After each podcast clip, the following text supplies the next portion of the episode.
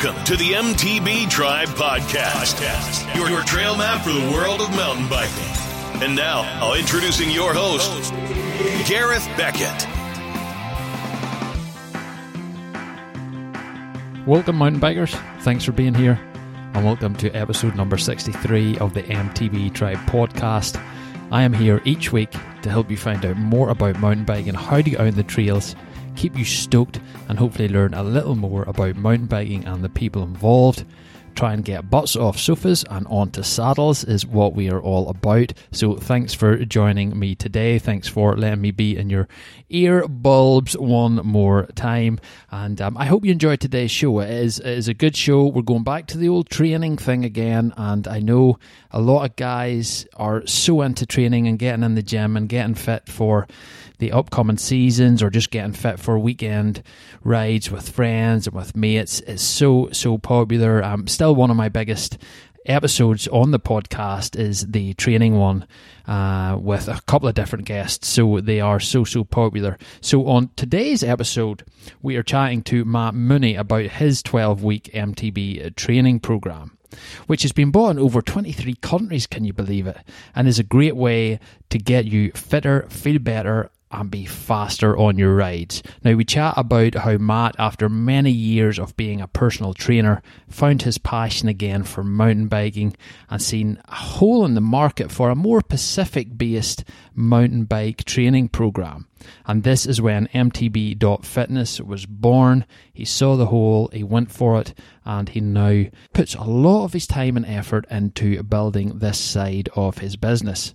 So, Matt is very knowledgeable in how training can help you in a load of different areas of your daily life and how getting your butt into the gym a few times a week can help your riding. We chat about what his 12 week program consists of, how it works, equipment you will require, which is not a lot by the way, and how much time you will require in the gym to help on the trails. We also delve into nutrition, mindset, injury recovery, and also Matt's own podcast, which he is launching very soon, based around this whole thing. So that's very exciting for Matt, that's very exciting for you guys. And it's exciting for me because I'm interested in the fitness side of things, of course. I'm a mountain biker. I like to enjoy my rides. I like to smile while I'm riding and not be in pain. So I enjoy the fitness side of things. So, guys, if you're enjoying the podcast, you want to get a wee bit more involved, just head on over to the website, which is mtb tribe.com. You can find all the show notes there to every episode. You can find all the back episodes there. You can simply stream and listen to the episodes via the website, or you can download them onto whatever technological device you may be using and listening at a later date. You'll also get more info in the show notes there and links to the guests, etc., etc. So it's all very good. It's a bloggy type thing. Um, but I'm not a writer, so I won't say it's a blog. It's more show notes. also, you can find us on the old socials at Instagram and Facebook at MTB Tribe. So that would be cool. You can get in contact there. You can also drop me an email. Contact info is on the website and get in contact there. So if there's anybody you want to hear from on the show or any subject you would like covered on the show, just get in contact and I will try my best to do that. I do read all the emails, etc., and I will get back to you.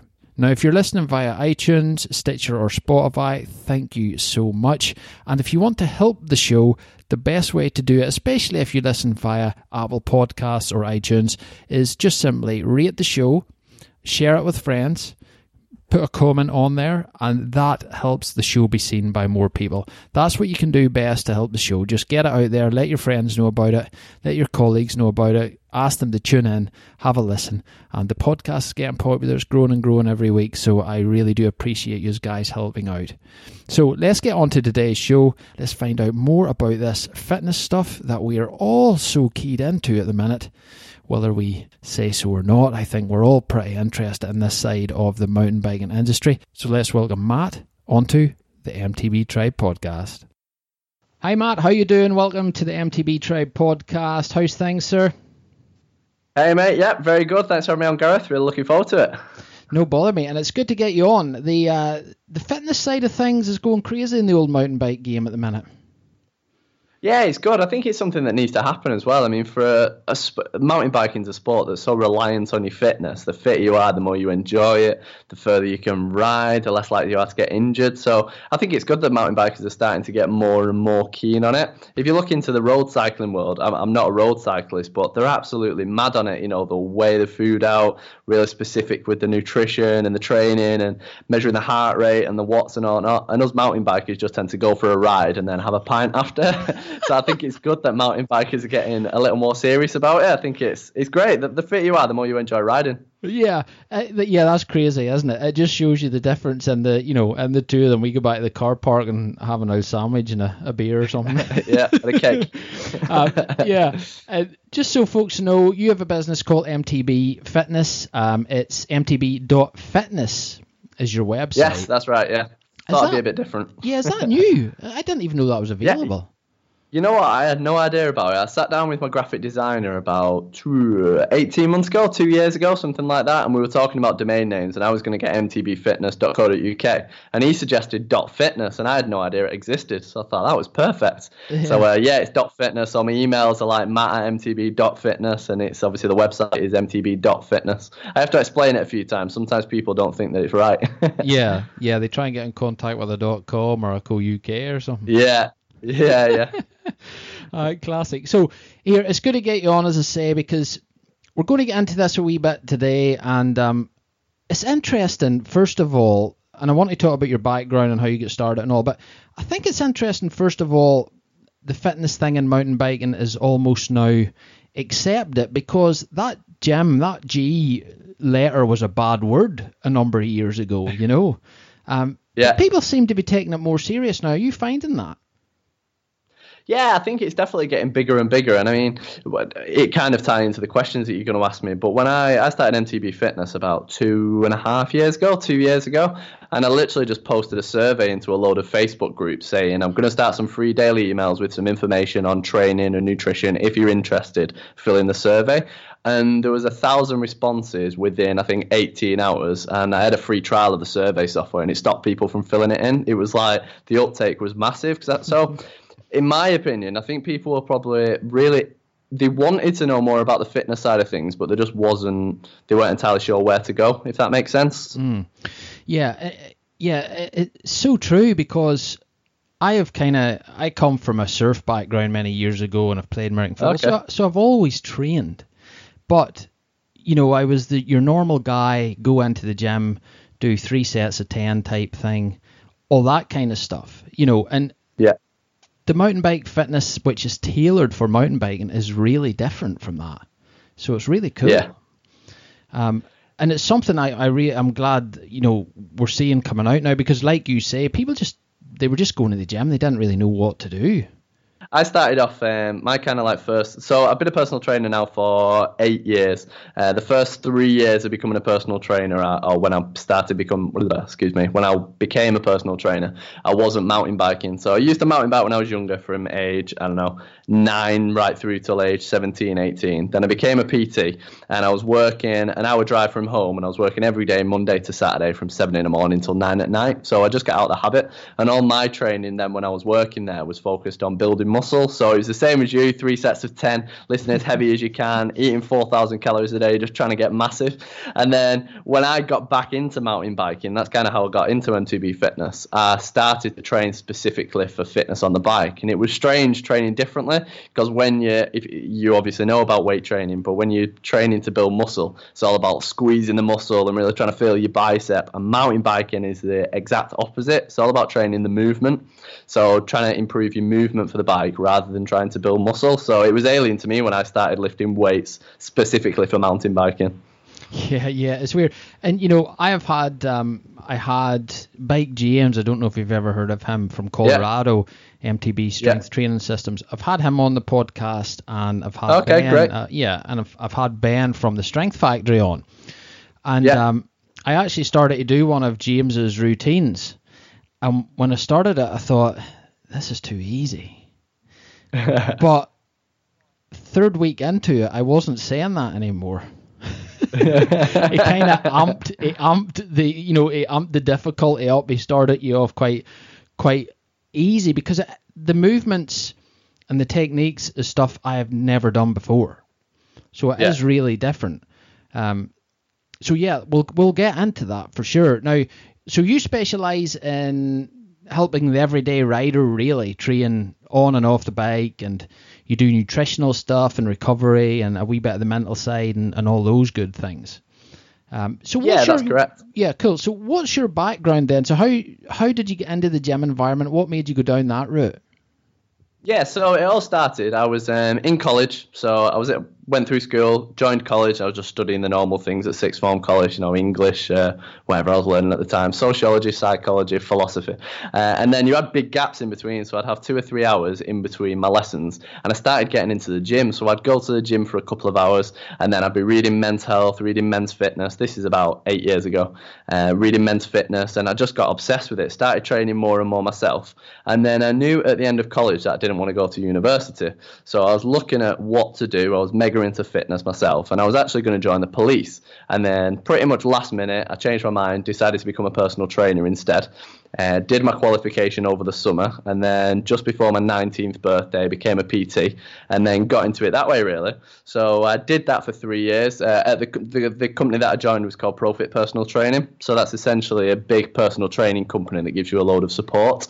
Uh, when you become a PT, you're generally just on your own and thrust into the industry. You're self-employed. So the company that, that I was at gave you a lot of education, a lot of support, teaching you about how to train your clients, how to, you know, the nutrition with your clients, getting your clients to eat the right things, uh, running the business side of it.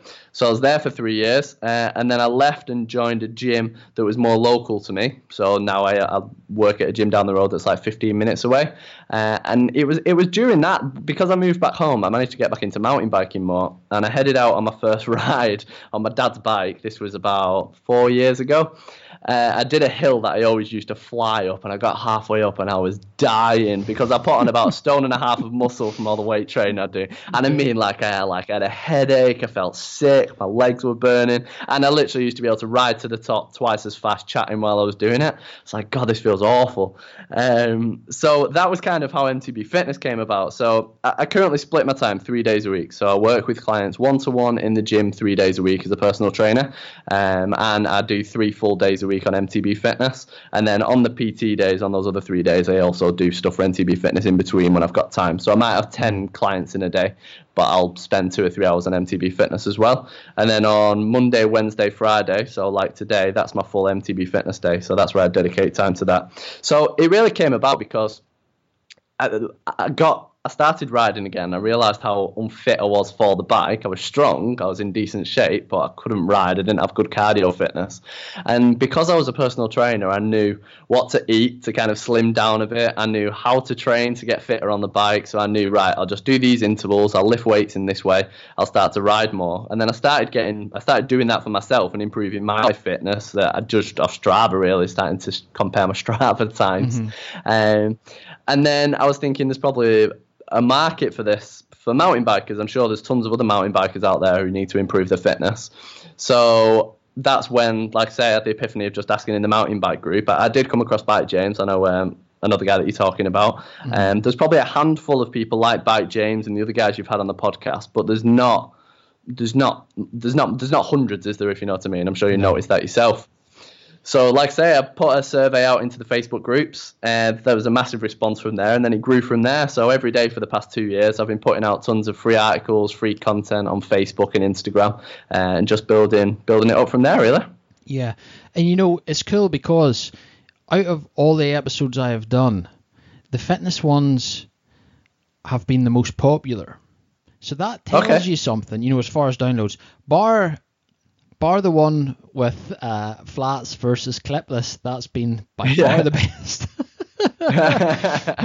so if I do a twenty-seven point five versus a twenty-nine, or you know, possibly 26 we'll get a, we'll get a massive episode there too but uh, but yeah so people are definitely interested in it and, and they're looking at it and you know it could be off the back of a number of things and i was trying to think why you know fitness has become quite popular now for mountain bikers when 15 20 years ago it wasn't it was the complete opposite do you think it is yeah. an age thing? Do you think it's you know what part of it probably is as well is that fitness in general. So looking away from mountain biking and just looking into the world, fitness is huge in general now. So I think gyms are popular. Like nobody used to go to the gym. Pretty much, I think it's a third of the population are a member of the gym. So like that's a huge number. Like one in every three people like is a member. They might not go every week, but they're a member of the gym. Whereas if you went back 20 years, there's no way it was like that. Like if I speak to my my mum and dad and my gran and granddad, they they didn't really train that much. You know, they might do a bit of jogging, aerobics came out. Whereas now fitness is huge. So I think there's probably that side of it where everybody in the world is getting into fitness. It's on TV all the time. Celebrities are really into it. So I think there's that. And that's maybe trickling down into it. And I think the other side as well is if you look at most mountain bikers follow the pro athletes, and if you look at the pros, they're really into it. They have strength coaches, they're posting workouts. You know, if you watch the uh, is it the Atherton project with mm-hmm. Gee Atherton and Rachel Atherton, you'll see them training in the gym, and you'll look at them and think, right, they're doing it, so I want to do it as well. Uh, so I think it's probably a combination of things. But yeah, I agree. It's definitely fitness is going much bigger in the mountain bike industry, which I think is a good thing because, as I've said earlier, the fitter you are on the bike, the stronger you are on the bike, the more you can enjoy it. Yeah, and you know, even for weekend warriors, and we'll we'll get into that a wee bit later, but that's what I always said to my mate Con. You know, I was saying, look, you know, the fitter you are, uh, you're going to enjoy your ride more because it tends to be less of a workout and more of just going out and having fun. You know. Yeah.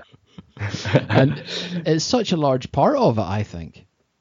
Yeah, I totally agree with you. I completely agree. In fact, the the vast majority of people that I work with through MTB Fitness are your weekend warriors. They're the people who might have two kids and they like to ride on a Sunday afternoon, maybe a couple of rides in the week if they're lucky, and they want to enjoy that more and they want to get fitter. Some of them race, but the the 90% of the people racing who are there for fun and to do quite well, not the not the professionals, not the people who are going for podiums. Uh, mm-hmm. I think that's the majority of the market, really. I, you know, 95% of mountain bikers are they have full time jobs. They enjoy riding in the evening. They enjoy riding in a weekend.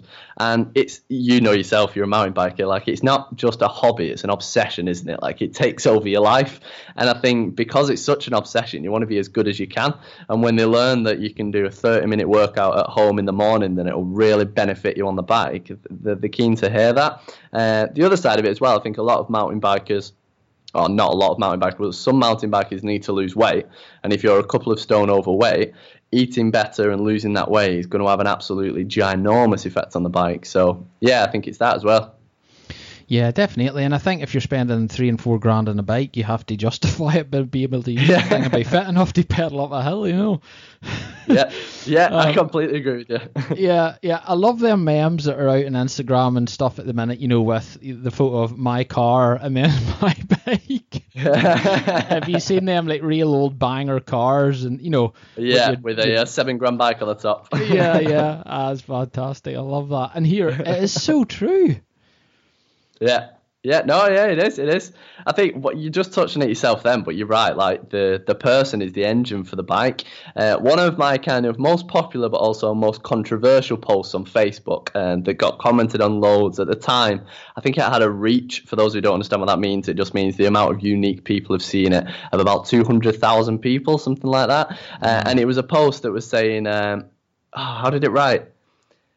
It was something along the lines of if you're overweight, you need to lose the weight to see benefits on the bike, not buy a 200 gram carbon crank or you know to get a bit of a saving. Um, it, it was in, it was written diplomatically. It wasn't offensive. I wasn't like just yeah. calling overweight people, but it, it's true. You know, if you're three stone overweight, you can have a six gram bike and going from an aluminium crank to a carbon crank is going to have a tiny effect. But if you lose three stone, it's going to transform your riding um, way more than buying anything from your bike bike. And I, I, love buying shiny things for my bikes. Like I'm really into my bike. I love mine. I love putting all the newest kit on it and whatnot. But it's really important to understand, as I know you'll agree, that the fitter and stronger you are, the more you're going to get out of the bike, way more than buying the latest gizmo. Yeah, definitely. And if you if you uh, manage to lose two or three stone, it's a really good excuse to buy another bike because the bike you probably would, won't be set up anywhere near the way you need it to be. you know what? Someone um, someone kind of recently within the last six months joined my 12 week program, and at the beginning they said, right, I'm going to lose a stone, and at the end of it, I'm going to buy a bike as a treat to myself. And they had that in their mind, so they started eating better. They followed the program, lost the stone, and at the end of it, they were like, right, new bike time. so it can be quite a nice reward for you if you uh, set that as a goal for finishing yeah. a plan or losing weight or whatever. Wow, yeah, that's awesome. So let's chat a wee bit then about how your training and that works. So your one-to-one sessions, where do you run those from? Yeah, so I'm based in Saddleworth, which is on the very edge of the Peak District.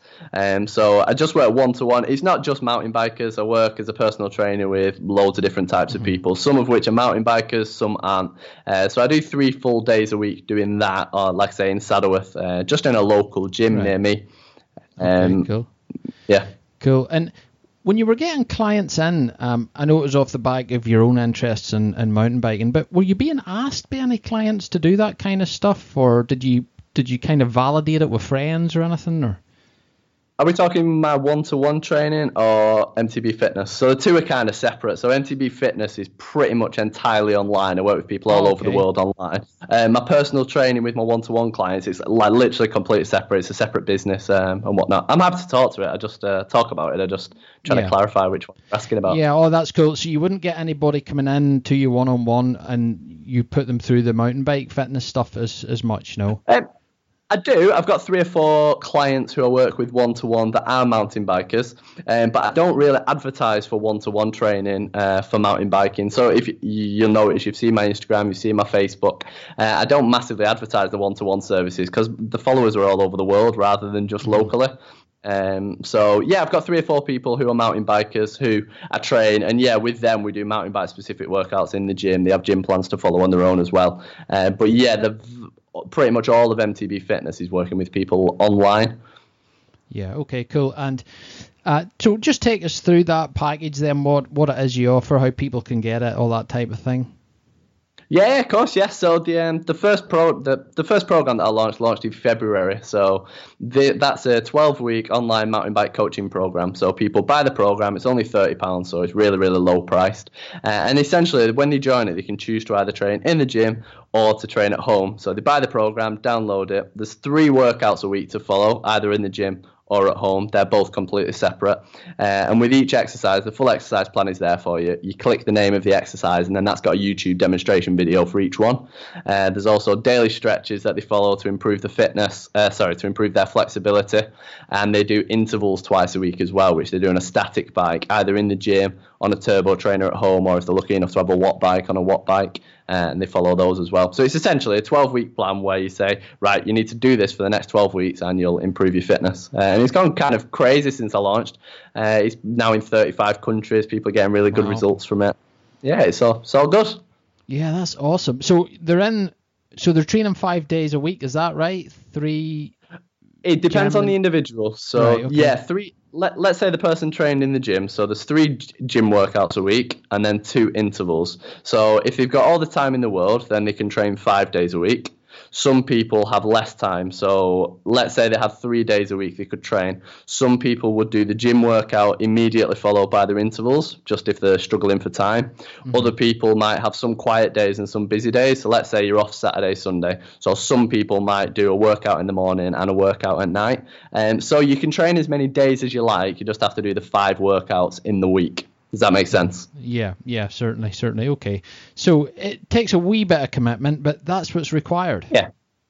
Yeah, definitely. You know, it's required if you want to follow my 12 week program. But if people don't feel that they want to commit that much time, then they could do this isn't like with my program, it just means generally. They could spend 30 minutes in a morning twice a week, and if they use that time right, they'll get miles fitter. So, yeah, my 12 week program, yeah, requires time commitment. Um, you've got to put some time aside and make the time to do it. But for people who don't want to do a 12 week program, you can still get fitter with a couple of 30 minute sessions a week, either doing intervals or doing more like bodyweight workouts or gym workouts. Mm-hmm. Yeah, but yours is very, very specific to mountain biking, which is really cool. Um, yeah, correct. So, yeah, it's only for mountain bikers. Yeah, so the videos, Matt, that you do, I'm sure are really important because a lot of these exercises, like we touched on a wee bit earlier, people won't know what they are. So I'm sure the YouTube video thing is, is really good. Yeah, correct. Yeah, if I uh, yeah in the plan it might say do a Romanian deadlift, and people are like, "What on earth is a Romanian deadlift?" But yeah, you just literally click the name of the exercise, and then it's got a demonstration video doing it there, so it shows you exactly how to do the movement. So it takes the guesswork out of it. Yeah. Yeah, happy days. Okay, so let's just talk a wee bit about how going to the gym and how using your program actually makes you a better rider. What does it do for you that actually makes you better? Going to the gym in general, you mean? Yeah, well, going oh, to the gym and, and doing your doing your program, really, yeah. Yeah. So I suppose going to the gym, but doing it in the right way. Yeah, that's what we want. Yeah. So the gym has tons of benefits. So if we think of the average mountain biker who doesn't go to the gym or doesn't train at home, it works your muscles in a kind of very imbalanced way. So you work your quads more than your hamstrings, your chest muscles get worked a lot more than your back. Uh, you end up with poor posture. One leg might be stronger than the other. So if you start off riding and you're, for example, the vast majority of riders put the right leg forward and the left leg back when they're descending. Now that means that your right leg is taking a lot more strain than your left leg. So one leg ends up being much stronger than the other Then when you end up pedaling, that gets exacerbated because you're using your stronger leg much more. If you do a short, sharp sprint, you use your stronger leg more. So that can get worse. Now, with that specific example, let's say where your right leg is stronger than your left, it's really hard. First of all, you probably won't even know about that imbalance, but it's really hard to correct that on the bike. Whereas excuse me, if you were to go into the gym, you can do an exercise like a split squat, which is where you have one foot up on a step in front of you and the back leg back, and then it's kind of like a lunge. You can do that. That will strengthen up one leg. Then you can do the other leg for the exact same number of reps with the exact same weight. And what that'll do then is it'll iron out the imbalance between each side. So there's so many benefits. That's one benefit. So ironing out imbalances around your body. It can. A lot of people are stiff. So a lot of mountain bikers have office jobs. So they're sat at a desk, they're hunched over, the chest tight, everything is tight. So when it comes to doing, say, manual on the bike, they really struggle to get the hips back. If you were to get your hips out to the side, left and right, they're really tight. They really struggle to do that because they're just in a static position all day. So again, that's quite hard to learn on the bike. Whereas in the gym, if you were to do specific exercises which teach you to move your hips back, to move them left and right, you can gain that flexibility and gain that strength and gain that movement in the gym. And then that has a direct relation to on the bike. Uh, I could go all day with this. yeah, yeah. Uh, well, let, us just talk about that hip thing because that that is a major yeah, yeah. that's a major thing, isn't it? And it, again, that's one of those things that if you were to go to the gym and do your three sets of ten, you would never ever think about working on in a certain way to work your hips. Yeah, correct. Yeah, yeah. You know, I so, think um, Go on. Sorry, I was just going to say, so that plays a major part when you're on the bike. But if you were to go to the gym and just do a normal workout, you wouldn't really be you wouldn't really be helping that area once you get back on the bike. It, it depends what exercise you're doing. Yeah, you're right. Everything that you do in the gym needs to kind of work towards. It needs to be. You need to be doing it for a specific reason. So you could argue if somebody doesn't go to the gym at the moment and then they join the gym and they have no guidance and they start doing squats and leg presses and bench presses, even though they don't really know what they're doing, it will probably benefit the biking. Um, the workout could be massively better and massively more beneficial for biking. But if you if you if you go from not training to doing squats in the gym, that's going to have an effect on the bike. I think what having a specific plan can do and what having specific exercises, it can take that to the next level and really ensure that you're getting benefits. Um, but training in the gym is better than not training in the gym, and it will benefit your biking, even if you don't really know what you're doing and you're just starting out. Obviously, the ideal is to get a plan and then know exactly what you're doing, but. Mm-hmm. Yeah, and it's cool. And I was going to ask you that. I was going to ask you, you know, why why do we need to do a, a mountain bike Pacific training program, really? Um, but you've touched it. You've said it there. Um, it just it just it, it just goes better once you get on the bike. Yeah. Do you mean why do you need to do a mountain bike specific program as opposed to just training in the gym? Yeah. What's the benefits of doing that, really? Yeah. Oh, the so the thing is, every every every workout that you do is asking your body a question. So it's saying we need to improve at this. So if you go and bench press for 10 reps three times, that's sending a, in a very simple terms, that's sending a message to your chest that it needs to get bigger and it needs to grow muscle. Um, depending on how you lift the weight, so if you lift the weight slow or fast, or if it's heavy or light, that will also send a specific signal to your muscle. So what you can say is, right, we specifically need to get, let's say, so a Romanian deadlift, for example, is an exercise where you stand up with a bar bar in front of you and you push your hips back until you get a really good stretch in your hamstring and then bring it up to the top and that weight's loaded. So it's very similar to a manual on the bike where you're pushing your hips back and kind of hanging off the back of the bike. Yeah. So that's an example of you can you can train that specific movement so that you can be stronger in that movement and you'll be more able to do it. Uh, you'll find it easier to hold. So the, benefits of doing a mountain bike specific program just it's literally in the title. It just means that what you're doing is more specific for the bike. Um, and there's tons of exercises that kind of link that's just one way but there's tons of exercises that link up with specific movements on the bike. And the other thing to consider is let's say impact for example. So when you do a jump one way you can mimic that if you did a drop off for example if you were to do squat jumps where you do a squat and then jump onto a bench and then jump off it that's kind of mimicking doing a drop off on the mountain bike where your body's getting used to you know landing on the ground and taking the hit. So there's things like mm-hmm. that you can do in the gym all when it's put together into a good plan it all has a knock-on effect to getting you stronger off the bike. Or yeah, on the bike. yeah and it's cool when you watch the pros and stuff training because a lot of the stuff they're doing, as I say, you wouldn't necessarily do in the gym. And if you went into the gym, you've seen somebody jumping on and off boxes, you'd think, what yeah, the yeah, yeah. hell are they doing? you know what I mean? um, but I think Sam Hill put up a post not so long ago, a, a week or so ago, there of him doing box jumps, and then yeah. on top of the box, he had one of those inflatable half, balls. yeah, and he was jumping yeah. up onto that. So yeah, again, that, yeah, so that's just taking it another step further again. Um, yeah, what you'll find. So, for the 95% of people listening to this podcast, they probably don't want to be doing anything like that now because they're going to break the neck.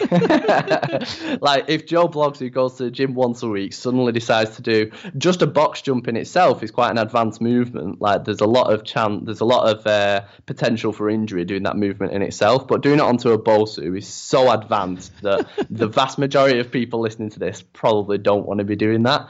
Um, there's a place for instance stability training. So, say the the Bosu, the half gym ball that you were talking about, mm. you can do simple stuff like just literally balancing on that ball. So, in your rest in between sets, if you were to stand on that ball and balance, that's good because it gets your body used to a bit of instability. Um, but yeah, some the videos that go viral on Facebook that Red Bull share, for example, and some of the pro mountain bikers, they're so advanced that they're really not of any use to the vast majority of mountain bikers unless you're already at a really fit and really strong level. Uh, they're great to watch though, and and they are great to do if you can do them. But for most people, they're they're, they're too much. yeah, it's like the also the pros just make it look so easy. You think you can yeah, do it yourself. Yeah. yeah, I totally agree with you. They make everything look easy though, don't they? On and off the bike. oh, Put me to crazy. oh, it's absolutely crazy. Um, have you worked with uh, Have you worked with any pros or any of them guys taking your program, or is that something you want to do in the future? Or so a few people ask me this, and I purposely don't work with any pros. I've never pursued it. Um, I never like looked into doing it. It's it's not something that I'm massively passionate about, and the reason for that is I'm really passionate about helping the 90% of mountain bikers who, uh, you know, dads and mums who really love riding and they just want to get fitter. They might have two or three stone to lose and they just want to enjoy biking more. That's what really fires me up and really gets me excited. Getting a racer to go from 20th at the World Cup to 10th to 5th and 1st, like I, I just don't have a passion for it. Um, I've never really been into sport when I was a child, and I'm a bit of an odd one out as a personal trainer because most PTs are really into sport. Uh, I've never really been into following football or you know anything like that, and even mountain biking. I love riding my bike. I love talking bikes. I'm obsessed with biking, but I don't really watch the World Cups and the EWS uh, and follow them. I'm just not that into competitive competitive sport. So for that reason, me training a pro athlete would just be it, it just doesn't excite me. Like I've never, never. Oh, there's a guy called Rick Moylan who coaches Ricky Hatton and Scott Quigg, the boxers, and I was at a seminar with him recently, like a small 10, 10 people group seminar, and I was talking about how I'm working with the everyday mountain biker, and he kind of thought that he, he was asking me, well, why don't you want to work with the pros? And he thought it was a bit of like lack of self confidence or I don't have the skills to to work with the pros, and it's none of that. Like I'm genuinely just not interested in in working with pro pro riders. It's not where my passion is. I'm really passionate about helping your everyday rider, uh, like you and me, really, people who aren't mm. going to ride for a living, who just want, who just love mountain biking and want to be fitter, faster, and stronger on the bike. Um, so I think that's where I'm probably different to quite a few of the mountain bike coaches out there who are really passionate about working with the pro riders, and I think that's great. That's just it's just not me really. I, I much prefer figuring out how to help your everyday rider rather than rather than the pros.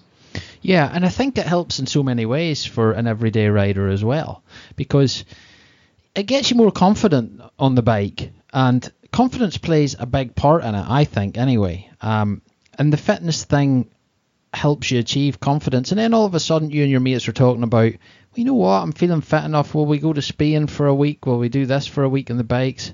It changes so much mentally and physically. Yeah. I think it's really, really good. Um, yeah. So I you're completely training, agree. Yeah, yeah, and I've seen that. I've seen people transform just because they went to the gym and got a bit fitter and stuff. Um, how long does your sessions last for? Uh, in the program, so they last for 30 to 60 minutes. It depends on what stage of the program you're at. But yeah, 30 to 60 minutes for the gym or the home workouts. And the interval sessions last around 30 minutes, sometimes a bit longer, sometimes a little bit less. Uh, but everything's under an hour. There's nothing longer than an hour. Yeah, cool. And when you say you can do it from home, do you need any specific equipment or anything like that? Or? Yeah, so w- when people buy the program, there's literally two separate parts to it. So they get a full 12 weeks worth of gym programs, and that that's including all the equipment you'd find in a typical gym, so squat racks and leg presses and everything you'd expect to see in a normal gym. The home plans, they literally just need a resistance band. So you know the elastic bands that you can pull apart. Yeah. That's it. That's the only equipment you need. You need a bit of room. You could do it in a hotel room, so you need your own body, and you need a resistance band. Uh, and the reason for that, people can make it harder. So if they wanted to buy some dumbbells or some kettlebells, they could make some of the exercises harder. So take a bodyweight squat, for example. If you were to do that with dumbbells at home, that would be like an advanced version of it. But yeah, to follow the whole of the 12 week home plans, you just need a resistance band. That's it. It costs like 10 quid. And the reason for that is a lot of people who follow the program might be businessmen who are away two nights a week and they do it in a hotel room, or they might have kids and they need to train at home, they don't have a lot of space. So yeah, it, it, it, tailors to both people. It tailors to the gym plans tailor to those who have a gym membership and who want to do that side of things. The home plans tailor towards those people who are sat at home who want to do something, but they can only do half nine till ten o'clock at night when the kids are in bed. They don't have the time to go to the gym, or they can't leave the house because they've got the kids, and they don't have the space to get a home gym. So that's what the home plans are for. Yeah, I think that's so important, really, because it's too easy for people to use that as an excuse.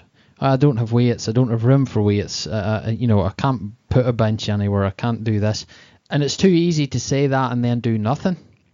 Yeah, totally. You don't need any of that if if you, you can just train with your own body weight. Yeah, it's cool. And you know, people listening to this may think that's easy. That is not easy. You can make yeah, it oh, hard as you want. yeah. oh god, yeah, they're horrible. uh, you can make that kind of thing as hard as you want, and um, yeah, it's cool. And again, talking about people that travel, that's really good too because when you travel and you're away for a week or whatever, and you're staying in a hotel, normally if the hotel's got a gym, it's normally quite bad. But yeah, you know, and you would say to yourself, well, hasn't got the right kind of weights, hasn't got kettlebells, I can't do that, hasn't a chin up, I can't do that. But doing something like your program, you can take it with you wherever you go, and you can do it in your hotel room. You don't even need a gym. Yeah, correct. Yeah, you just need a resistance band, which, as you probably know, is just a little tiny piece of elastic which you can put in your pocket, and then that's it. You've got your gym. You are your own gym. Uh, yeah, you can literally do it anywhere. Yeah, and then you know, people like, hey, I've got quite a few people in the. Uh, I've got a Facebook group where people who've bought the program and also everybody else is invited, chatting there. And there's people in there who go away working for a week and they're staying in a Premier Inn type hotel, so there's no gym, and they get mad that they're losing all the fitness off the, from the bike. And at Yeah. least if you can train in your hotel room, you can keep your fitness up. You can be improving your fitness even though you're nowhere near your bike. Yeah, that's so true because that's why I was talking about that because it's important because I've got a couple of friends that live in Belfast and they travel. They're tra- they're salesmen and they travel, and Yeah. they're at home maybe for two three weeks. They get back out on the bike. They're going out in the evenings. They're going to the gym. They're getting back into it, and then they're away for two or three weeks, and that all just Yeah. falls away. They can't do it. They don't, you know. But if it only takes thirty to sixty minutes, and you can use your own body weight and and a band, there's no excuse. Yeah, exactly. Yeah, and the time excuse kind of goes out the window with that as well, because I- I'm totally uh, sympathetic and empathetic to people who have really busy schedules, who work 12 hours a day. But you can get, if, even if the you've got kids and you need to be with them at 6 a.m., you can get up and at 5 a.m. and do a 30 minute workout. You might not want to, but you can do it. Um, you're right. It does. It gets rid of any excuses then, and any reason you're not doing it is an excuse really rather than an actual reason. Like I understand that the single mum of two can't go to the gym at seven o'clock at night because she needs to look after the kids. Like and, and I get that, but she can probably train in front of the TV with the kids. Like the kids will see her in this example. The kids will see her doing it and join in. yeah, yeah, it's cool. Um, right now, let's chat a wee bit about injury, if you don't mind. of course. Plays a big part in training, obviously. Um, so, do you think doing the correct MTB kind of program helps prevent injury on the bike? 100%. Yeah, definitely. If you're doing the right thing in the right way, you're less likely to get injured. Uh, and the reason for that is so, first of all, let's think of your hamstrings, for example. Most people sit down for long periods of time in the day, which means that the hamstrings get shorter and tighter. So, if you think of an elastic band, if you were to put an elastic band into the freezer, pull it out, and then try and stretch it, it's not going to be very flexible. And if you give it a bit of a tug, it's going to snap. So, your muscles kind of like that. Um, if you can, if you've got a tight muscle, what I mean by that is if you've got a tight muscle and you fall off the bike, you're much more likely to pull a muscle. Whereas if your muscle's much more flexible, there's a lot more flex in it. You can stretch it much further, a bit like warming up a uh, elastic band in your hands and then pulling it. There's a lot more give in it, so that means that you're way less likely to injure yourself. So yeah, the the biggest way is to improve flexibility. Uh, sorry, to reduce the chance of injury is to improve your flexibility, so your muscles are more flexible. Improve your posture because most mountain bikers have ter- most people have terrible postures, but especially uh, mountain bikers, and to strengthen your muscles as well, so they can take more of a beating. Um, so yeah, through doing mountain bike specific programs, you reduce the risk of injury. You're still probably going to get injured at some point if you have a bad crash. Like that's just part of mountain biking, Yeah. but you can dramatically reduce the risk. Uh, I'll tell you a real life example here actually. So my best mate who rides with me is called Ozzy. Uh, he's super fit. He trains for like three hours a day. He's also a personal trainer. Uh, he trains for three hours a day every day. He's just nuts. Like he'll go to the gym and do legs in the morning, then he'll go back to the gym at night and do upper body. Like he's a bit of a machine. So six weeks ago, he went off a drop on his bike, landed on his neck, and ended up in an air ambulance. So Ah. both me and the uh, air ambulance crew thought he'd broken his neck. So it was full spinal board. Put him in the back of the ambulance, put him in the air ambulance, and whisked him off to hospital. Um, so he went for the MRI. Luckily, nothing was broken. He just had a really, really sore neck. Now the next week, he went to the physio, and the physio put him on the bed. And he said, I have absolutely no idea how you've not broken your neck. He said, everybody else I've had with the same injuries as you, who's uh, landed on it, has snapped the neck. Like, I don't know how you've not done it. He said, the only thing, the only reason that I can think of that you've not broken your neck is because you do loads of training and all the muscles around your upper back and your neck are strong, so they've just held it in place. So there's a real life example of how, like, my mate Ozzy, according to a physio, didn't break his neck because he does weights. It's so important. And does Ozzy do mountain bike specific stuff as well? Uh, you mean workouts? Yeah. Yeah, yeah, yeah, for sure. Yeah, yeah. He do, he does a lot. He's kind of mixed. He probably he's not as dedicated to mountain biking as I am, whereas like I'm completely obsessed with it. But yeah, we mm. train a lot together, and if we're training together, I'll generally put the workout together. So so yeah, he does. But he also does other weights. Uh, that's a good example. Like he doesn't dedicate all his training to mountain biking um, in the gym, but it still has knock-on effects because all the muscles on his upper back and his neck are strong enough that it has a knock on to biking, even though he might not. When he was doing the exercise in the gym, he probably wasn't doing it specifically for the bike. Mm-hmm. Yeah, yeah. No, and uh, I hope Ozzy's okay and he's he's getting on all right. Is oh yeah, he's fine now. Yeah, cool. Has he been on the bike since, or is that wait? Yeah, he's been, yeah, we were out last Wednesday actually. No, no, no, he's been out. He's good. He's a bit nuts.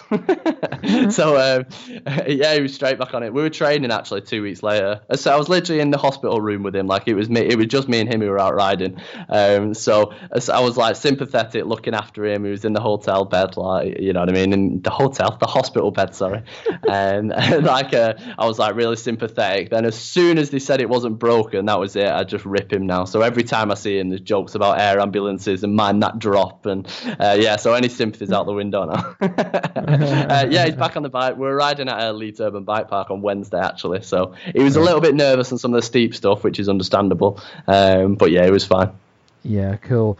And I suppose as you were saying, flexibility plays a big part in it, and that's so you bend and you don't break, basically when you fall and you know your head, your feet come over your head and all that kind of stuff that we all do. yeah, yeah, it's definitely one of the uh, one of the benefits of flexibility. Yeah. Yeah, and does that go back to when you're in the gym training? And the mountain bike specific kind of stuff is all full movement rather than we short half, you know, reps with big weight. Is is that all to do with that?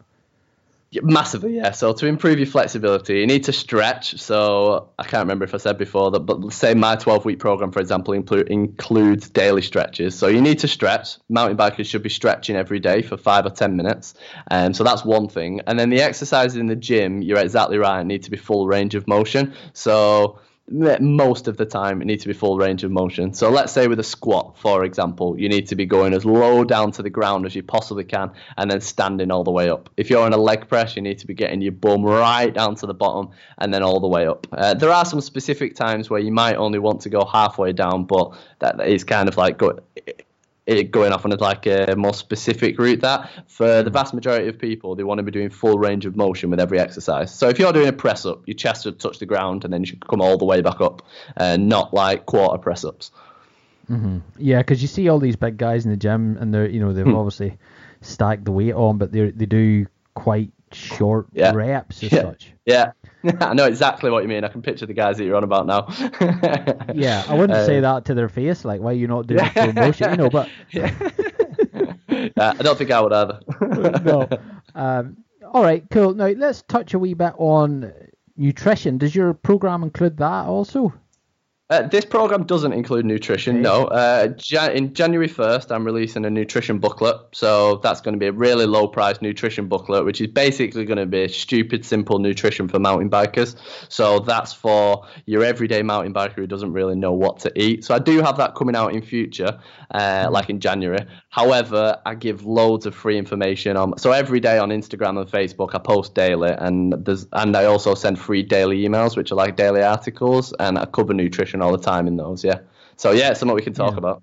Yeah, it's something that I think maybe you know we touched on it right at the start about getting a beer and stuff after riding, but it's something that maybe mountain bikers do tend to overlook or not even think about. Like how important is nutrition to your your kind of weekend warrior? absolutely ginormous, like like massive. Um, first of all, if you think about the the weight, thing because a lot of mountain bikers have some weight to lose. So 80% of losing weight is down to the food that you eat. So you could train seven days a week, and if you're not eating the right food and you're eating too many calories, you're not going to lose weight.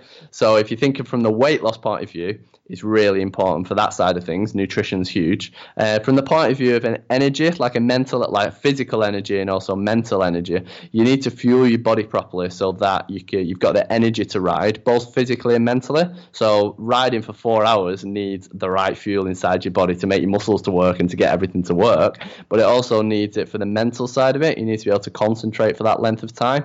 And then there's also the recovery side of it. So when you go out training, you create a lot of micro damage to your body, to your muscles, and you need to recover from that. Nutrition is massively important when it comes to recovering your body, and um, so helping you build back up from that workout. And um, so yeah, there's three reasons off the bat really that nutrition's mm. really really important for your weekend warrior, for your everyday mountain biker, not just for your pro. Mm-hmm. Yeah, and the recovery thing's important too because just to set that straight, you go for a bike ride, you're out on the bike for two or three hours. Um, going and eating a McDonald's is not proper recovery food. Correct. Yeah, you're getting the calories in there, but you're not getting any nutrition. yeah, so it's important to eat the right food at more or less the right time after you after you come off a ride. Yeah, so I'll, I'll give you something that the, the majority of people listening to this could start doing tomorrow. So when you finish a ride, this is for you like I say, your everyday rider. Um, you finish a ride, get in the door and have a protein shake straight away. So one scoop of whey protein mixed with water. If you're a vegetarian, uh, vegan, sorry, if you've got any allergies, you could just have soy protein or vegan protein. So mix up that protein shake and drink that straight away as soon as you get in the door after your ride. Then within an hour to two hours, have a meal that's based around protein. For men, a couple of fistful sizes serving of protein, so like a, a big chicken breast. For women, one fistful size serving of protein with some carbs, which you want about one fistful size serving there, and a load of veg. So you have a protein shake as soon as you get in the door. Then within an hour or two, you have protein, veg, and carbs. Like what you would picture as a typical healthy kind of meal. Like people know what to eat. Um, have that within an hour or two, and then that is going to be really good and probably better than what a lot of people are currently doing. Yeah, and I think I think a big issue now. Correct me if you think I'm wrong here, but for people that are mountain biking and you know not just getting out in nature and having a good time with mates, but to try and lose a bit of weight to get fit. What they do is they go out for a ride. They're maybe on the bike two or three hours. They don't fuel themselves because they're yeah. essentially saying to themselves, "I don't want to eat anything because I want to lose weight." Yeah. And then, you know, what you were saying there, your concentration goes because your sugar level dips, all this kind of stuff. Then they go home and they're super hungry and they might eat a lot of rubbish because it's the easiest thing to hand. Do you think people do that? You know, and is that the wrong way to go about it? Yeah, one. So yes and yes. yeah. um, I think they do that both on the bike and in life as well. So if we look at just day to day, so take mountain bike out of the equation, when people in general, not mountain bikers, just your everyday person tries to lose weight, what people will often do is starve themselves for breakfast, have a tiny lunch, get their evening, their evening meal, and they're hungry, so they start to have like like they have a, a normal evening meal. Then between the hours of six and ten, they're absolutely starving, and that's when the crisps come out, the chocolate comes out, yeah. you know, everything in the house gets eaten. They bash a tub of ice cream, and before they know it, they've only eaten 300 calories all day up until dinner, but then they binge in the evening and eat 2,000 calories because they're starving. So for mm-hmm. general life, the best thing to do to lose weight, I found when working with my clients, is just to get them to eat three meals a day that are based around protein and veg with a small portion of carbs in there, and then a couple of snacks in between. So they're eating regularly through the day. Um, so that's just kind of in general, I think, just to give a little bit of context for mountain bikers. When it comes to your specific question about mountain bikers not eating anything while they ride and then getting starving after and binging, I think you're exactly right. Uh, for a mountain biker who wanted to lose weight, the best thing they could do would be to have a meal before they ride. Um, if it's if it's later on enough, if they wanted to have a proper meal before, just something like some protein and veg with a bit of carbs in there, dead simple. If they were riding first thing in the morning and they, they only had half an hour to digest it, just a bowl of porridge, something like that. Mm-hmm. And then trying to eat every 45 to 60 minutes while they ride. So if you're out for three hours, having half a flapjack every 45 minutes, for example, and that makes a big difference and it stops you. You'll still lose weight, you'll still burn fat while you're doing that, but you won't end up starving at the end of the ride. And then what that protein shake does at the end of the ride is that just takes away a bit of that hunger because you're fueling your body with what it needs. You give it, you're having a couple of hundred calories and you're having a load of protein so that your body gets some nutrition in. And what mm-hmm. having food before, during, and after your ride will do is it will allow you to not be as starving so you don't go looking for the chocolate, the biscuits, the crisps, the beer, uh, and looking for all that stuff. Um, losing weight in general, you just need to be in a calorie deficit day to day. So if you're in a calorie deficit, if you're burning 2,000 calories and you're only eating, let me guess, right around 1,800 calories as a random example, you're going to mm-hmm. lose weight. So it doesn't matter whether you eat those calories whilst you're riding or whilst you're not riding. It's just what happens day to day and week to week that matters. I think people think they need to starve themselves whilst they ride to burn fat, and they don't. It's what you do over a day and a week, like the bigger picture, that makes the difference. Yeah, and you know, I'm just asking you this off off the top own head Yeah, here. Uh, when you're out on the bike and you start to get that muscle burn, right? That, Yeah. That's the acid in the muscle, isn't it? Yeah, so your lactic acid, yeah. So Yes. yeah, for all intents and purposes, yeah, that's the lactic acid in your muscle that's burning you. Right. Okay. Now, if you don't fuel yourself correctly, would that be worse, or if you're fueling yourself, could is that part of that? Um, you know what I mean? That's a good question. So the lactic acid, the actual burning in your legs, probably wouldn't be that different. What would make a big difference would be how weak you feel. So have you ever had one of those rides where you're not eating and you start off on a climb and you feel knackered a quarter of the way up when you normally get Big to the time. top? Uh, so that's an example of where you've not properly fueled. Um, so it, it won't make your legs burn less if you eat properly.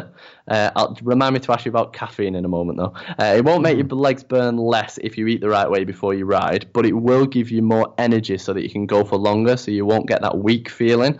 Um, you could argue, though, so the burning in your legs is obviously real. Your legs burn, but you need willpower and mental grit to be able to push through that burn and to be able to keep going. And it's really hard to have that mental grit and to keep going if you're hungry. So eating before a ride gets your mind in the right place so that you're ready to work hard. So there's that side of it. Uh, another interesting thing, I think you'll like this, and that your followers will probably like this. So caffeine has been tested with athletes, and it's proven to decrease the rate of perceived exertion of a workout. Now, what that means is it's literally how hard a workout feels. So if you have a coffee before a ride, what would normally be a 10 out of 10 burn in your legs might only feel like an 8 out of 10 burn. And it's been tested in labs. It's not something that I'm just making up. So, what that means is if you have a coffee or some caffeine before you ride, the burn will literally feel less painful to you because of what caffeine does to your brain. So, that's a, one thing you can do to decrease the burn. Yeah, I've heard that before. And you know, I actually heard as well that if you drink now their example was two cups of coffee, I think half an hour before you train, it actually helps your body lose weight. Yeah, I think caffeine. I've heard that as well. Caffeine can increase fat loss as well. I think with that, it's going into the the real nitty gritty. So the 95% of losing weight needs to be eating right in mm. general, training right in general. And then if you've got that 95% dialed, the extra 5%, which is things like supplements and yeah, taking caffeine to speed up fat loss can make a difference. But if somebody's eating 3,000 calories a day, only burning 2,500 calories a day, if they have two coffees before they ride, it's not going to make a world of difference to uh, to the fat loss. So in the right situation, it can help fat loss. You're right, um, but the other things need to be taken care. You need to take care of the basics as well, which I know you'll Yeah. know. Yeah, so unfortunately, folks, you can't lose weight by simply drinking coffee. Or taking a magic pill. How nice would it be? oh, I know. Tell me about it. Whoever figures that out is going to be a multi, multi, multi billionaire. One that actually works. Yeah. Um, no, you you touched on the caffeine thing there, which is cool because I want to talk a wee bit about mindset and um, Great. how that how that affects your training and all. So an example of that would be, I suppose, for me, I uh, my diet is relatively the same. I don't vary my diet very much. Um, I look after what I eat, but some days I can go out and I can feel fit as a fiddle. Everything Yep. flows, the trails look slower, everything comes together. Then other days I can struggle up that hill, or you know I'm overshooting corners. Or is that a mindset thing, or is that a energy diety type thing? Do you think? I would say from that specific example, it sounds like it could be a few things. So your nutrition, like you said, your day-to-day nutrition stays the same, but what won't stay the same is the amount of calories that you're burning each day. So I- I'll give an example. If you rode for two days and then, or if you did a really long drive, so let's say you drove to Cornwall in a day and then drove all the way back. Uh, I live in Manchester, so that's a big drive. Uh, if you were to go, even if you ate perfectly on that day, if you went for a ride the next day, it's not unusual to feel tired and lacking energy. Um, so in that specific example, it could be a few things that are having a difference. It could be your nutrition because you've burnt more calories than you think you've burned for the past couple of days, so your body's not got what it needs. Um, it could be sleep, so sleep is hugely important. You might not have slept properly.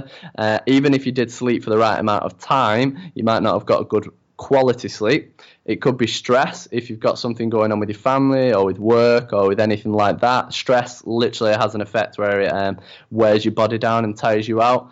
Um, it could be if you kind of had like mental, like you could be mentally tired. So if you go for a ride at the end of a really hard day, for example, uh, there's tons of factors. So yeah. I, I think there's things that you can do in that example when you. I know you're asking about the mindset side of it. What you could do in that example is have a decent amount of food to eat before you ride and maybe spend 20 minutes with a coffee and watching some motivational videos on YouTube. Uh, like motivational videos, literally just search for motivational videos or riding videos. And what that can do is it can get you into a good state of mind. But if your body's worn down, you can you still might head out and find that you're knackered and you're struggling, which you know, like you were talking about. So th- there's tons of factors that can affect that. Yeah, I wanted to ask you about the mindset thing because I think people, it's such a popular thing at the minute. It is so in fashion. You know, just put your mind to it and you can do anything you want, all this kind of thing. Um, yeah. And how, you know, how you train your brain to do all these things. But I think the majority of people think it's only for pros or professionals or, you know, in any kind of walk of life. But does that kind of thing have a benefit to a weekend warrior, do you think? Oh, 100%. I put a post on Instagram or Facebook, Facebook last night, uh, and it was saying uh, the, the post basically said you'd be amazed what you can do on the bike if you start to tell yourself you can do it rather than tell yourself that you can't. So if you hmm. stand at the bottom of the hill and you look at that hill and you go, there is no effing way I can ride my bike to the top of that hill. It's not going to happen. I'm too weak. I'm too slow. I'm too fat. Uh, I don't have the energy. I've had a hard day at work. I can't do it. As soon as you start to struggle, that's it. You'll put your foot down. You won't be able to do it. But if you stand at the bottom of that hill and look and go, you know what? That looks like a pretty minging hill, but I'm going to bust my ass. I'm going to do as much as I can. I'm going to really pedal. I'm going to try my hardest. And I think, you know what? If I work hard, I probably could get to the top. Your fitness is exactly the same in both scenarios, but the second person is way more likely to get to the top.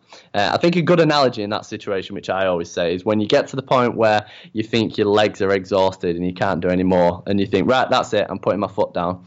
If I was to hold a gun to your head and say you have to do 10 more pedal strokes, otherwise I'm going to shoot you, doesn't matter how much it hurts, you're probably going to get those 10 extra pedal strokes out. So that's a real life example of how it's your mind that's holding you back, not your body. So I, I really, I'm, I'm really passionate about your your mindset having a huge effect on what you can do on the bike. Yeah.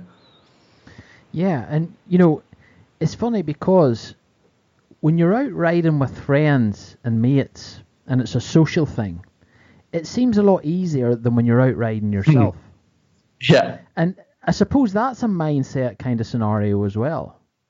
Yeah, totally. I think when you're riding up a climb with your mates, you're chatting along and it doesn't seem boring. You're not thinking about the pain. Uh, you're just having a laugh with your mates, aren't you? So, yeah, that's a good example. It's not your body that's struggling more when you're on your own, it's your mind that's just getting a little bit more tired, a little bit more distracted, and it's thinking about the pain. Mm, yeah, and you know, do you think the fitness side of the thing and and the mind side of the thing are one and the same? They work together. Do you need both working properly? Yeah, massively. Yeah. Uh, if you could, so if you look at, I quite like reading books by the SAS and those types of people, the Navy SEALs, uh, and they say the Navy SEALs is a good example. So you've got Hell Week. So the Navy SEALs, which I tell all my mountain bikers who follow me this, they have a 40% rule. The Navy SEAls.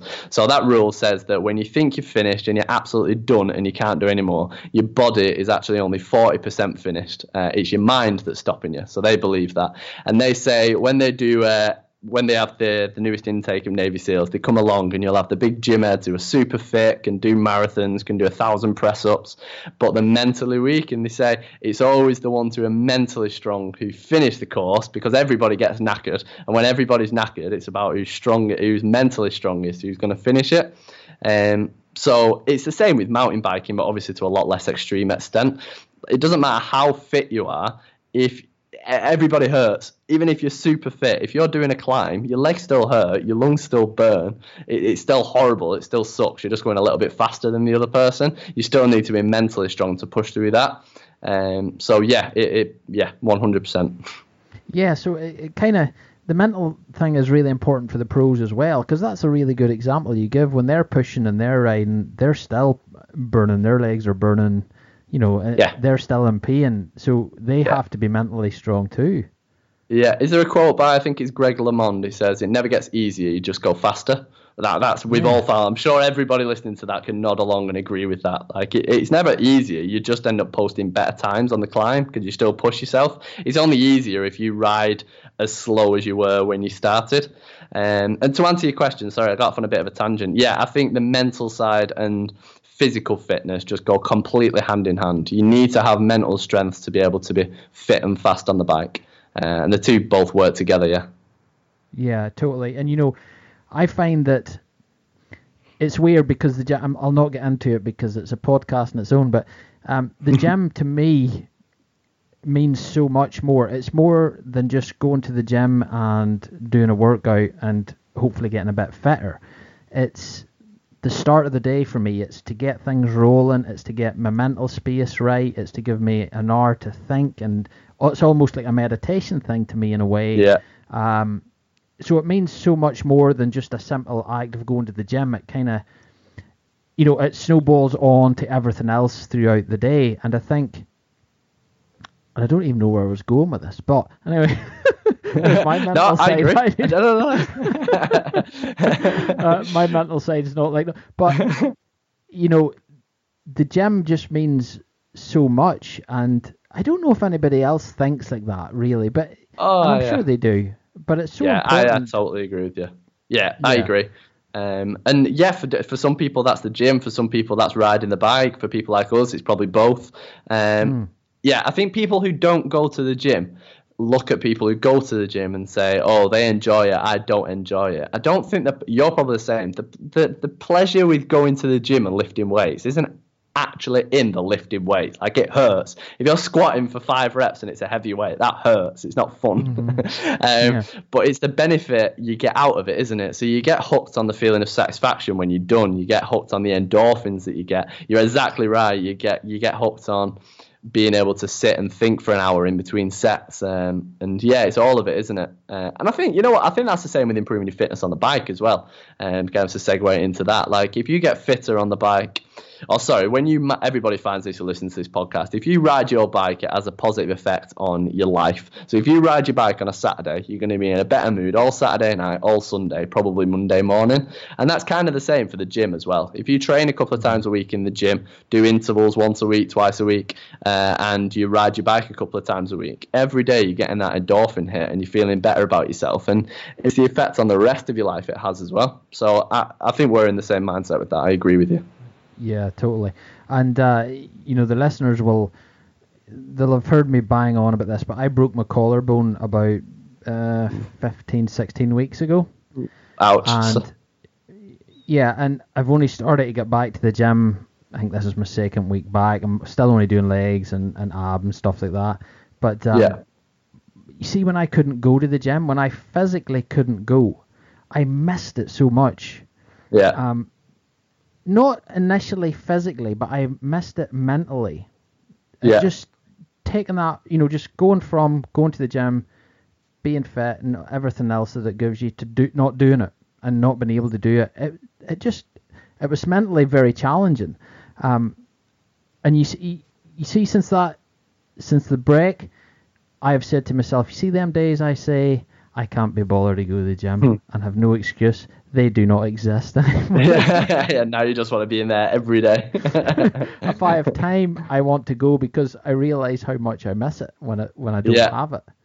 But yeah, like yeah, you yeah. say, I I don't particularly enjoy going, but it's what else it gives you. Yeah, yeah, yeah, I agree. It's not about the It's not like say playing a video game. You know, if you sit and play a video game and you enjoy video games, like it's fun. The gym's not like that. It's the satisfaction you get around it. Um, riding your bike, climbing a hill is probably the best analogy for the gym. So climbing a hill on your bike, for the most people isn't fun at the time. Like it hurts. It's a satisfaction you get when you get to the top of the hill. That's good. That's the same with the gym, isn't it? Like when you're doing a workout and it's a hard workout, it's not fun. It hurts, but it gives you a lot of satisfaction around it. And yeah, you're exactly right. Like when it's part of your daily routine, if you're going to the gym every morning like you do before, so did before you broke your collarbone, it, it sets you up for the day, doesn't it? And gives you all the other benefits. And I totally relate to you missing it. I know when I've been injured, I hate not being able to train. It's awful. Yeah.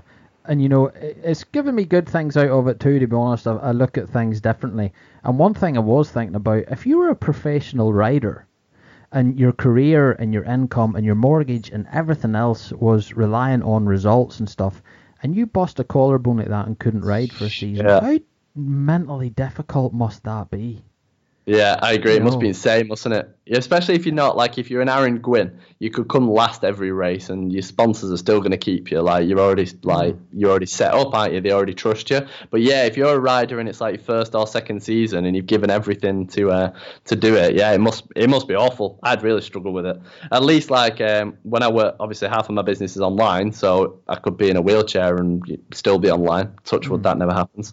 Um, but um, when I've I've pulled both ankles, I've torn ligaments in both ankles, but then I just went into the gym with my clients on crutches. But yeah, if you're a pro racer or a pro athlete, it, it must be awful, especially in a sport like mountain biking. If you're a pro footballer and you play for Arsenal and you've got a three-year contract, you can be injured. It doesn't matter. You're still going to get paid. You've still got loads of money in the mm. bank. But for mountain bikers, it's there's not as much money in it for the the people outside the top one percent of riders. So yeah, it must be must be awful. Yeah, definitely. And even thinking of your, you know, your competitors, they're training every day and they're advancing and getting better and faster and yeah. fitter and everything else, and you're sitting watching Netflix. Like it's, it's bound to be brutal on you. yeah, I agree. I'm not sure I could do it. I agree. You'd drive yourself mad, wouldn't you? Yeah, totally. Uh, well, Matt, listen. Before I let you go, there, um, anything new planned for the future, or you touched a wee bit on your nutritional guide? Anything else we can expect? Yeah. Or? Yeah, it's all go at the moment. So, uh, well, what's happening? So, on Wednesday, I'm releasing the 16 week advanced plan, which is the follow on for people who finish the 12 week wow. program. That's this Wednesday. Uh, January, I'm launching a nutrition booklet. Uh, I work with the British Heart Foundation, which I've not even mentioned in this podcast, but I work with the British Heart Foundation helping them with their off road events. Uh, I've put together some training booklets for everybody who enters a British Heart Foundation off road event. They're live on the British Heart Foundation website. I really should have mentioned that earlier in the podcast, but hey ho. so uh, there's some more big things to come next year with the British Heart Foundation. And I'm also launching the MTB Fitness podcast as well. So uh, yeah, it's all, awesome. it's all go grafting. All right, cool. Well, listen, get me on your podcast and I can talk about how difficult it is to come back off an injury. yeah, man, let's do it. Yeah, soon for sure. We'll, uh, we'll set that up. I'm well up for that. uh, cool. Uh, keep me informed in that. That'll be cool. I'd like to follow that definitely. Yeah, man. Um, that's a good. That's a good idea, actually. That's a very good idea. Yeah, we can do it. I agree. Yeah, and I think you doing the you know a fitness podcast is good. I think there's definite big scope for that. Yeah, yeah, I agree. I've just interviewed uh, Jack Reading today, the downhill mountain biker, and he was just mm, talking yeah. all things fitness and nutrition and all that. So yeah, I agree. Just a uh, podcast focusing on fitness. Aye, brilliant, man. Cool, cool. All right, nice one. Um, now, Matt, how can people best get in contact with you, find out about your programs? Where's the best place for them to go? Yep, so search on Facebook and Instagram for MTB Fitness, or mountain bike MTB Fitness, they'll find you, and the website is mtb.fitness. Okay, there's no dot com or co UK. no. You know what? If people just Google MTB Fitness, they'll find me. yeah, cool. Um, your website's lovely, by the way. It's uh, really Thanks. clean, really easy to navigate. Yeah, I really do like it. Oh, cheers for that. So, I, I, noticed your blogs on there. Your uh, your blogs are very extensive. Lots of information there. Is that something you're going to be doing in the future as well, or? You know what? I do that at the moment. So that every so I've got a free daily emailing list. Um, every day, Monday to Friday, I do a blog post, which are exactly like the ones on the website that you've just talked about. So I've done that every yeah. day for the past two years. So if people go onto my website, click the menu at the side, and click free emails they go on that, put their email address in, and then every day, Monday to Friday, they'll get an email, which is basically a mini blog post talking about training, nutrition, uh, recovery, everything MTB fitness. And yeah, I post those out every single day, Monday to Friday. I very rarely miss a day. Dude, that is time consuming. How do you do that? Uh, work all the time. like, genuinely, genuinely, like I do. I work for 7 a.m. till 7, 8 p.m., something like that. My girlfriend's a teacher, so she does long hours as well. So we genuinely do just work all the time. Dude, yeah, well, make sure you can get a couple of holidays in throughout the year, you know. Yeah. Oh yeah, we go on holidays. Every I should I say I work all the time. Every six weeks we go away on breaks. So uh, I work, what I tend to do is work solidly for six weeks, and then I'll tend to have three or four days off. So we just went away to the lakes a couple of weeks ago when it was Sophie's half term. So I kind of like I almost go in sprints of six to seven weeks of working hard. Then we'll chill for a few days, and then sprint for six or seven weeks, and then chill. Uh, so yeah, I don't I don't work all the time, just just most. yeah, cool man, cool. Well you're you're certainly passionate about it and you're motivated to do it and help people, which is always a good thing to see. And um, I hope everything goes well for you in the future and, and everything goes well with your, your new program and stuff. And uh, I'll get the people to I'll, I'll I'll mention it to them in the, the intro to check it out but they'll hear me saying this anyway to check it out. But I'm going to ask them to check it out. yeah, yeah, man. Thanks so much. I really appreciate on the podcast, and I'm glad my uh, passions come through. yeah, definitely. All right, Matt. Here, have a good day and um, enjoy the rest of your week. All right. You too, Gareth. Thanks a lot, and thanks for everybody who's listened. Cheers. See you soon. Guys, that does it for episode 63, and I hope you found a lot of interesting information on there. I know I surely did chat to Matt. It was uh, really good to get him on the show and um, hear what he has to say about this whole MTB fitness thing. His program seems very good, so definitely, guys, go check that out. MTB.fitness is Matt's website. If you want to know more about Matt, find out a wee bit more about our conversation, just simply go to the website mtb-tribe.com, go to the show notes, episode number 63, and you will find out a wee bit more about Matt. Links are there, etc., etc., and a wee bit more about our conversation. And Matt, sir, thank you so much for coming on the podcast. Uh, it was great to chat to you. It was great to get you on. And um, I wish you all the best in the future with your own podcast. I think that's a really good idea. So um, I hope that really goes well for you in the near future, there, man, and uh, everything works out fine. So again, thanks for coming on the podcast, folks. Thanks for listening. Thanks for letting me be in your earbulbs again. Um, I really do appreciate it. And if you want to get more involved, just visit the website mtb-tribe.com. There's links and stuff on there. You can get in contact there. You can subscribe and get a weekly email from the podcast, just letting you know who's coming on the show and a wee synopsis about what the show will be about. That would be awesome if you do that. You can also get in contact via socials Facebook and Instagram at MTB Tribe. So, folks, thanks once again for listening to the MTB Tribe podcast, and I'll be back next week with another exciting guest. Have a great weekend. Keep pushing those pedals.